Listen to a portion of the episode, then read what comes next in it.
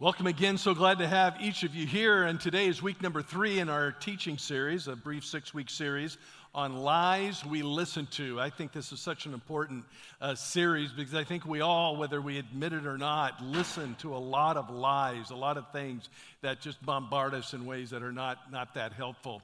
Uh, a very popular uh, TED Talk entitled Lie Spotting says that the average person, get a hold of this, hold on to your chair. I don't want anybody falling off. Hold on to your chair. The average person is lied to between 10 and 200 times a day. 200? You got to be kidding me.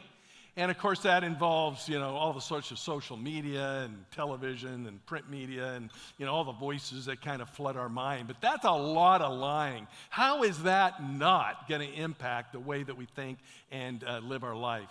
And the question throughout this series is what lies are you listening to? What lies are you allowing to diminish you, distract you, disrupt you, defeat you in one way or another? What are the lies that you are listening to?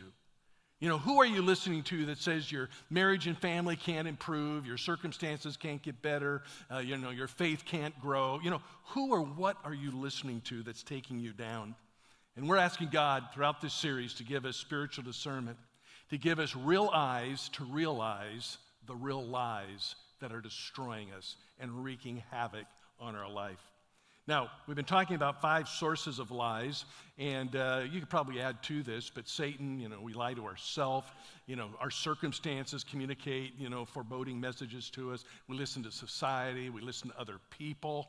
You know, these are five different sources that can really weigh heavy on our psyche, our mind, our spirit, our heart. And, uh, you know, which are you, you know, most susceptible to?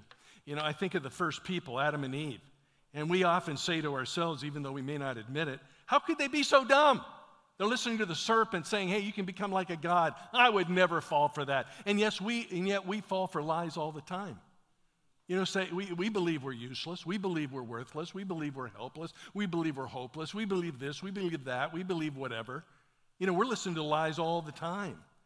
In this series, we're looking at six different lies, and we've looked at uh, after today the three, uh, you know, first three. You know, week number one, we talked about I am useless, and we talked about the lad with the lunch. Very insignificant guy, has a few fish and a few pieces of bread, and Jesus multiplies it and feeds the 5,000. And the interesting result of his story is that he gave what he had, he, he served where he could, and he obeyed when asked. You see, usefulness is never about value, it's about obedience. And the young man obeyed and so must we. You know, last week we talked about hopelessness and we talked about the guy who was tormented in the tombs. You know, he was chained up and, and uh, you know, he was an outcast and nobody wanted to deal with him. And he would cut himself and cry every night. And, and it was just the worst story you could imagine. And yet Jesus comes on the scene. And this hopeless, hopeless man all of a sudden is gave, given great hope in Jesus Christ. And Jesus heals him and the demons are driven out, and he is made completely whole. Today, we're going to talk about a paralyzed fellow who, for 38 years, was lame. And he felt helpless. In fact, the Bible says when Jesus starts talking to him, he says, I have nobody to help me. You ever felt helpless? You ever felt trapped, stuck in a circumstance where there's no way out? The Bible says in Philippians 4:19, I can do all things through Christ who gives me strength. So is it what Jesus says, what the Bible says, Paul in this case, I can do all things through Christ? Or is it I'm absolutely helpless? What's what's true? We say we're helpless. The Bible says we're not. What is it? We need to listen more to what Jesus says, what the Bible says, more than we listen to the lies of the world. We need to understand who we are and whose we are in Jesus Christ. Don't listen to the lies. I put together this uh, word cloud that I have on the screen each week. And, uh, you know, we tend to minimize and agonize and downsize and euthanize ourselves in so many different ways. And we need to stop it. Turn to your neighbor right now and say, Stop listening to lies. Go ahead and do that. Point your finger right in their face. Stop listening to the lies. That's right. You ever felt like you're on a hamster wheel just going around obsessing over something? Or you're on a treadmill just, you know, running but not getting anywhere? And when you step back, you go, you know what? I'm listening to things that just aren't true. I'm obsessing over things that just aren't true. I'm not worthless. I'm not useless. I'm not insignificant. I'm not a loser. I'm not a failure. And yet we obsess over and over again. I can hear some in, in the crowd here today saying, you know, Rob, are you saying we should deny our reality? No, I'm asking you to celebrate your reality in Jesus. Who are you in Jesus? Spend more time thinking about that than you do the lies. Now, last week I had a very famous theologian help me in the sermon. How many have heard of my dog Rex? Uh, and what did Rex tell us last week? He said, Don't buy the lie. Don't buy the lie. And he likes to go to the water and wants me to throw sticks. And we have this game. I throw sticks, he retrieves them, he brings them in, I throw sticks. It's really fun until I find a piece of petrified wood that sinks. And then he looks back and he's barking and yelping at me, saying, Don't lie to me. Throw me sticks that float. This is a game. I'm a retriever, not a scuba diver. Throw me sticks that float. And, you know, we have these conversations back and forth. He's a very, very capable theologian. And uh, he's saying to all of us here don't buy the lie. You know, sticks that are thrown look like they're supposed to float, but they don't all float. What are we listening to that's not real? Where don't we realize the real lies from the real truth? I think this is so, so important. We need to think about it. God gave us real eyes to realize the real eyes, the real, uh, give it the, the real lies. I read an uh, article here this week that I thought was a uh, kind of a good springboard for where we want to go here in a minute. And it was an article written by uh, a college baseball player uh, out of uh, Stanford. And uh, I, I, thought, you know, he had some good things to say. And, and he, he listed a few lies under this category the most dangerous lies we tell ourselves. He says, When I get X, then I'll be happy. You know, we think, hey, if I get these external things, then I'll be happy. But really, happiness is all about the internal. I don't have time for X. Well, life is a matter of priorities. We all have time for the things that are most important if we prioritize them. Someone will be there to save me. Well, it reminds me of something I learned many years ago uh, the rule of the river. If we're in a boat and we fall overboard, we need to become an active participant in our own rescue. How many see the picture there? We need to start paddling, you know, and reaching for a lifeline. Um, you know, we, we tell ourselves all sorts of lies. Um, I'm not capable of X. Well, self defeating language is a self fulfilling prophecy. I know exactly what I'm doing. You know, overconfidence is never a really great thing. I'll do X later. We need to fight the rule of procrastination.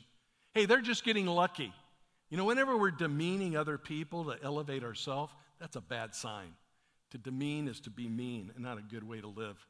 I'm just waiting for the perfect moment to do X. He says, do it now. If it's worth doing, do it now. I'm too late to do X, whatever that situation is. I love this statement. You've all read it and heard it before. The best time to plant a tree is 20 years ago. The second best time is when? Now. Now. This is just who I am. That is a cop out. When's the last time you've used that? We need to change and grow. How many out there know you need to change and grow? We all need know we need to change and grow. To say, well, I'm just not good at that. That's a cop out. We need to understand toxic self talk is really damaging. Well, there are so, lots of lies that we listen to, and there's lots of lies that we tell ourselves. And we need to ask God to give us spiritual discernment, give us real eyes to realize the real lies. And the sermon in a sentence here today is simply this because Jesus is always with me, I am never, ever, ever helpless. Oh, I may feel helpless. I may feel all alone. It might seem like what I'm going through is just insurmountable.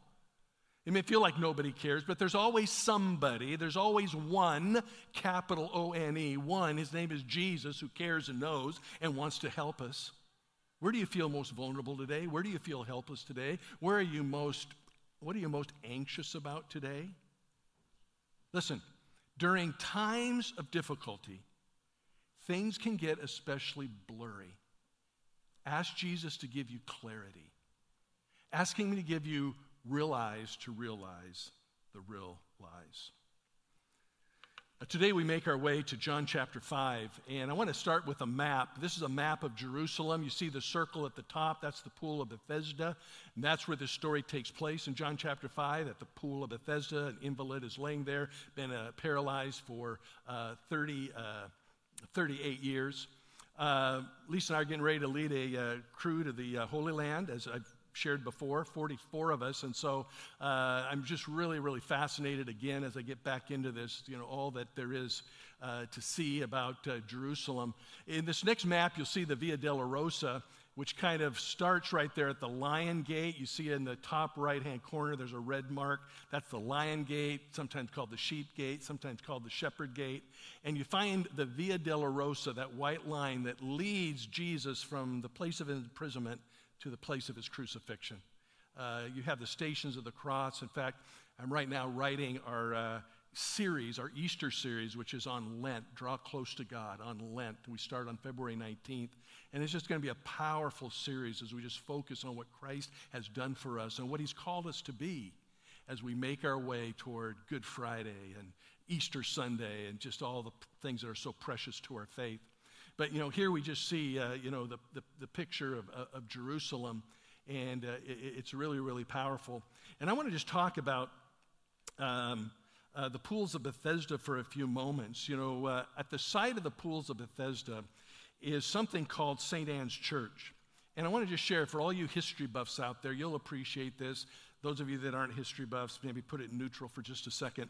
But, uh, you know, it's an interesting fact. You know, uh, during, during the Roman period, which would be during Jesus' time, um, there was a shrine that kind of was a syncretic shrine uh, elevating the gods of healing from both the Greeks and the Egyptians. And where this story takes place was a Roman shrine of healing. Just let that sink in for a moment. A Roman shrine for the cult of the god of healing. I find it amazing. Here's a guy that had been paralyzed for 38 years. He's there by these curative waters uh, where there's a Roman shrine of healing, and none of that works except for who? Jesus. The divine healer, Jesus, comes on the scene at a place where others thought healing was going to take place. Now, a little bit of history. A Byzantine basilica was built over the remains of this shrine in the 5th century. It was destroyed by the Persians in 614 and then rebuilt.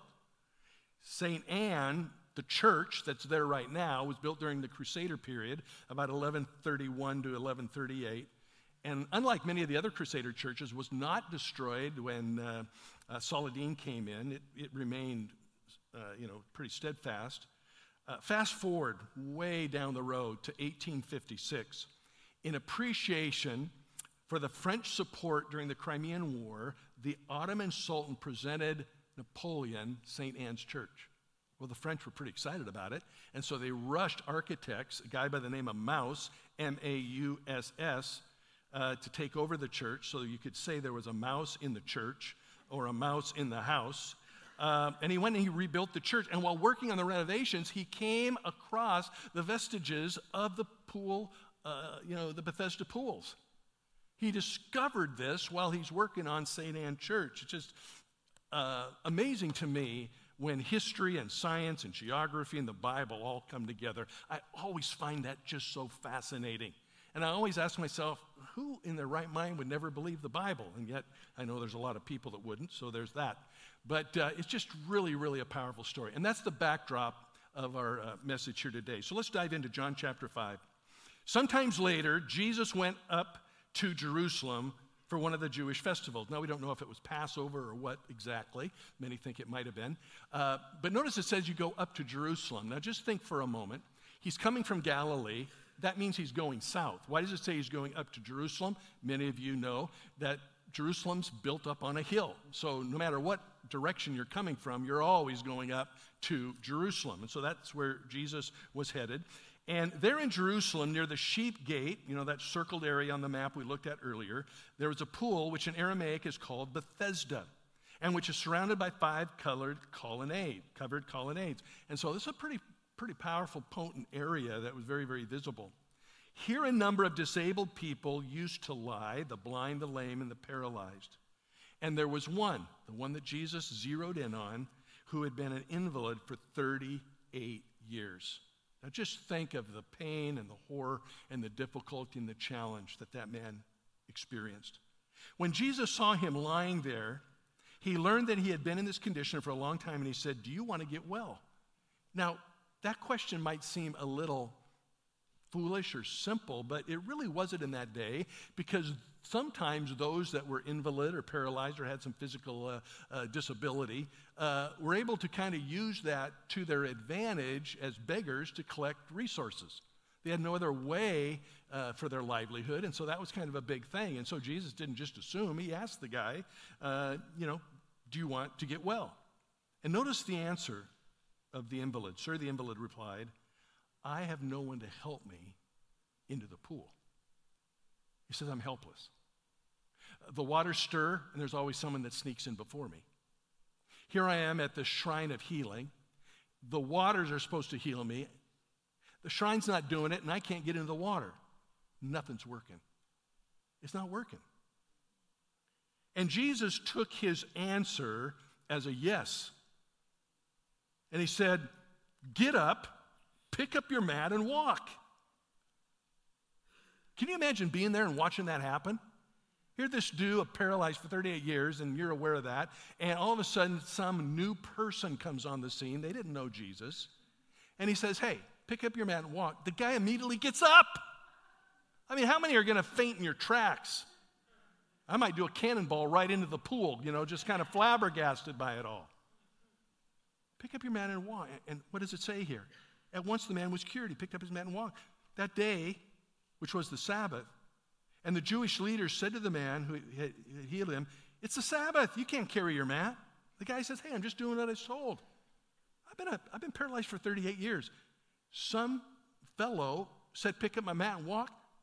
If you would have healed me and said, Don't pick up my mat and walk, I would have followed your advice, but I'm following his. It's kind of interesting, isn't it, that some of the rules of religion kind of smack right into the joy and peace that Jesus brings. Jesus just wanted to heal the guy, Sabbath or not. You know, the Bible says in the Gospel of Mark, the Sabbath was made for man, not man for the Sabbath. We weren't created to have another rule to try to follow. The Sabbath was meant to encourage us and teach us about rest, Sabbath rest, and all that comes with that.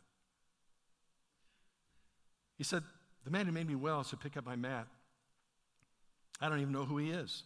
Verse 14 says, Later Jesus found him at the temple and said to him, Hey, see, you're well again. Now stop sinning or something worse may happen to you. Jesus was concerned about his physical condition, but he was far more concerned about his spiritual condition. He wanted him to be healed spiritually. He wanted him to turn himself completely over to God. And I have a feeling he probably did for the rest of his life. It's a powerful story, it's an amazing story. Three sources of healing the religious shrine of the Socratic gods of the Greeks and Romans, the curative waters that they believed in, and Jesus. But only one is the divine healer. Only one is the miracle worker. Only one can help us. His name is Jesus. Only one can help us today, and his name is Jesus. I want you just to sit and soak in this story for a minute, not in the pools of Bethesda, don't go there, but I want you to sit and soak in this story and just really kind of think about it for a moment. I want you to apply the message to your own life. This is a portrait of helplessness. Jesus says, You want to get healed? He says, I got no one to help me. He was helpless. I want you just to think about this man. He felt he was helpless and powerless. 38 years will do that for you, but notice this our feelings and the facts are not always the same. We may feel something, but the fact of God's word, the fact of Scripture, can be very different. He believed that nobody cared. Don't buy the lie. There's always somebody that cares. Capital S. He is the Savior, He is the Redeemer, He is Jesus Christ. He needed help, but there was no one to help him. There's always somebody. He knew that things would never change. Jesus brings change. He bought the lie that things would never improve. We need to make sure we're not buying any lies. He was stuck in a rut of helplessness. He was stuck in the routine and the ritual. It had become a religion to him. I cannot be helped. I am not going to get better. This is the way it will be forever and ever. His conditions and his circumstances told him one thing, but Jesus told him altogether something different. What does this story mean to you today? You say, Rob, this is really kind of a, a great story of how God healed a fellow a long time ago, and, and that's great. But what does it mean to you today? I want to challenge you to think about it the way I'm thinking about it. And what this story means to me can be built around five different words truth, compassion, trust, faith, and purpose. The first one, truth, we've already said. We may feel helpless, but the truth is we're never truly helpless because Jesus is with us. You know, one of the great, great challenges that people face is the problem of pain and suffering. How could a good God allow me to be paralyzed for 38 years? Either he's not good or he's not great. He can't heal me. And people struggle, struggle, struggle. And I don't have all the answers as to why pain and problems occur. But I know that God can help us. And sometimes He helps us over it by healing us. Sometimes He helps us through it by giving us the strength to endure it and persevere. Truth. We may feel helpless, but we're never truly helpless. Secondly, Jesus is our healer and helper and encourages us to cast our cares on Him. Compassion, empathy, love, mercy, grace. Have you ever been at a time where you need compassion and empathy and love? Not someone beating on you? Anybody else out there besides me? All three of us. Okay, great. Uh, let's move on to the next point. No, compassion, empathy. We need to give it and we need to receive it. And Jesus is the compassion giver. Deciding where to place our trust, we have a trust issue. A lot of us don't trust other people. A lot of us don't trust this, don't trust that, don't trust that. The one person we must trust, the one person we absolutely need to trust, is Jesus Christ. We must trust him. We must trust him in all things, at all times, in all ways. We need to have faith. Jesus says to the man, Listen, make sure you don't sin anymore. Get right spiritually. Getting healed physically is great, but you need to get healed physically or spiritually rather. Make sure you put your faith in God. Put your belief in God. Jesus says, Turn to me and believe in me with your whole heart. And then the final thing, the final thing that jumps out to me is we are to live, love, lead like Jesus, which means we must help other people. And that's what the purpose point is all about, at least for me. We're talking today about building a culture of life. We're talking today about reaching out and being a blessing and a ministry and a help to other people. God wants to use us and make us usable, and He wants us to be a blessing our purpose on earth is not just to kind of, you know, sit around and, you know, have ideas about what other people need to do. We need to be about doing what we need to do. Find a hurt and heal it. Find a need and meet it. Find someone needing encouragement and encourage them. So ask yourself today, ask yourself today, how can I make myself more available to be used by Christ? in ways I haven't before. Do not sell yourself short. Do not minimize your impact. Do not minimize your influence. God wants to use you. Let me close with an illustration, actually, a story of someone in the Bible. We all know the story of Job, and we all know that here's a guy that had everything, and then poof, he has nothing. I mean, he loses his family, he loses all of his land, all of his resources, all of his assets. He loses his health eventually. And here's what he says in Job 1 20 and 22. He says, Naked I came from my mother's womb, and naked I will depart. The Lord gave, and the Lord has taken away. May the name of the Lord be praised. In all of this, Job did not sin by charging God with wrongdoing. How Do great men and women of the Bible withstand the adversities and challenges of life, the helpless episodes, the hopeless episodes of life? How do they withstand that and somehow retain their faith and even see their faith grow? How do they do that? And as I look at it and I think about it, I think of at least four things in Job's case and in many others in the Bible. They believed in God's goodness, they anchored in God's wisdom, they relied on God's strength, and they rested in God's presence. They believed in God's goodness. He's never, ever, ever the author of evil. Now, He can be the answer for whatever we're going through, but He's not the author of it. That is a priori, that is absolute belief. We believe that with our whole heart. Secondly, Job anchored in God's wisdom. He says, You know, I wouldn't have signed up for this, but God's ways are always best. His wisdom is always real, and I trust Him. They relied on God's strength. Abraham and Moses and Job and Esther. They relied on God's strength, both, as I mentioned earlier, to overcome, but also to persevere through. Not everyone is healed after 38 years. Some have to power through with the strength of God day by day. And these Bible greats rested in God's presence knowing that He will never, ever, ever leave me. He will never, ever, ever forsake me. He is with me every step of the way. So I want to ask you, as you go through the adversities and the challenges and the hopelessness and the helplessness and the worthlessnesses of life, you will fall to the level of your principles.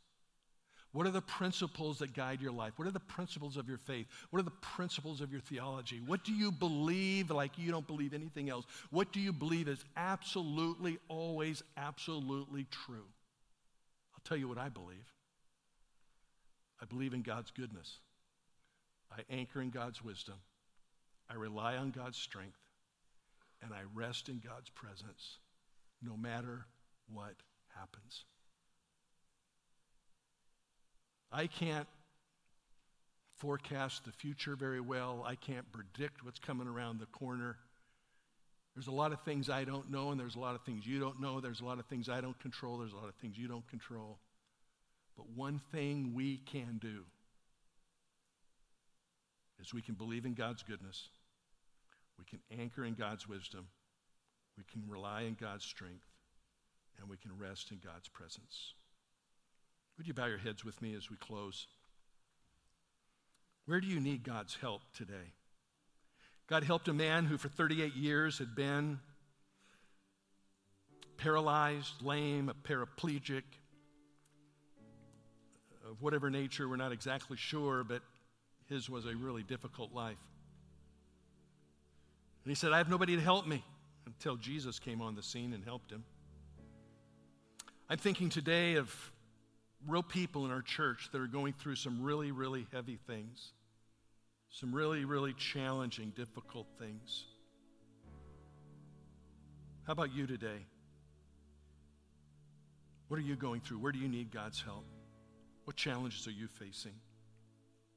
Jesus knows, Jesus cares. I'm thinking of families who are grieving the loss of a loved one. I'm thinking of various individuals that are going through a divorce and their entire world has been broken into many, many pieces.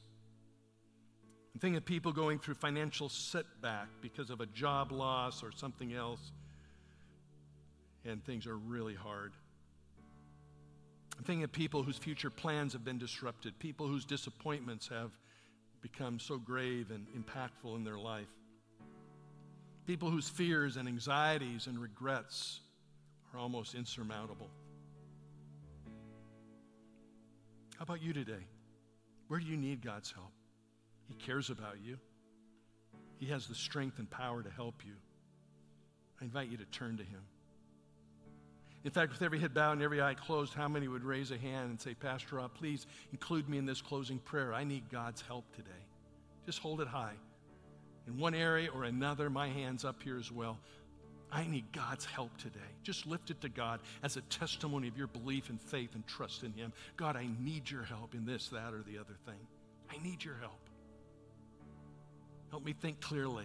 Help me overcome this physical condition. Help me with wisdom. Help me financially. Help me with this relationship, my marriage, my family. God, you know what every specific detail is about every hand that is raised right now. And God, we believe that you are able to do abundantly beyond what we could ever ask or imagine. And we pray that the same God who healed a man who was paralyzed for 38 years will minister to the needs of every single person in this place right here, in the chapel for traditions, those listening online. We believe in a God that can do the miraculous and the impossible. He can give us the strength to overcome, He can give us the strength to power through. Our God is able. And because of Christ, we are never, ever helpless. Maybe you're here today and you're sensing, I need to commit my life to Jesus Christ. I want to become a Christ follower of this empath- empathetic, compassionate, caregiving, loving, merciful, gracious God. Or maybe you've known the Lord through the years, but you've kind of strayed, and today you want to recommit your life to Christ.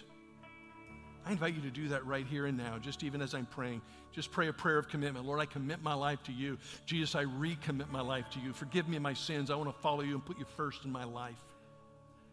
And friends, if you do pray that prayer, prayer of commit or recommitment, please fill out that connection card. Let me know about it. Drop it in the black box as you leave, or complete it online or in the chapel. Let me know about that. I want to be praying for you this week. I want to be praying for you this week. Thank you, Lord, for your love. Thank you for your mercy. We pray these things in Jesus' name. Amen. I want to invite you to stand. We're going to sing a closing song. I'm going to ask our host in the chapel and online to uh, take charge of those respective services. But right now, I want to invite our prayer team to come forward. And as we sing this song, I want to invite you to come forward for prayer. Maybe you want to bring forward a need that you're grappling with, or maybe you want to stand in for someone that's near and dear to you. Uh, we believe around here in the power of prayer and in the power of God to minister to our needs. So let's sing. Come as we sing. God bless you, everybody.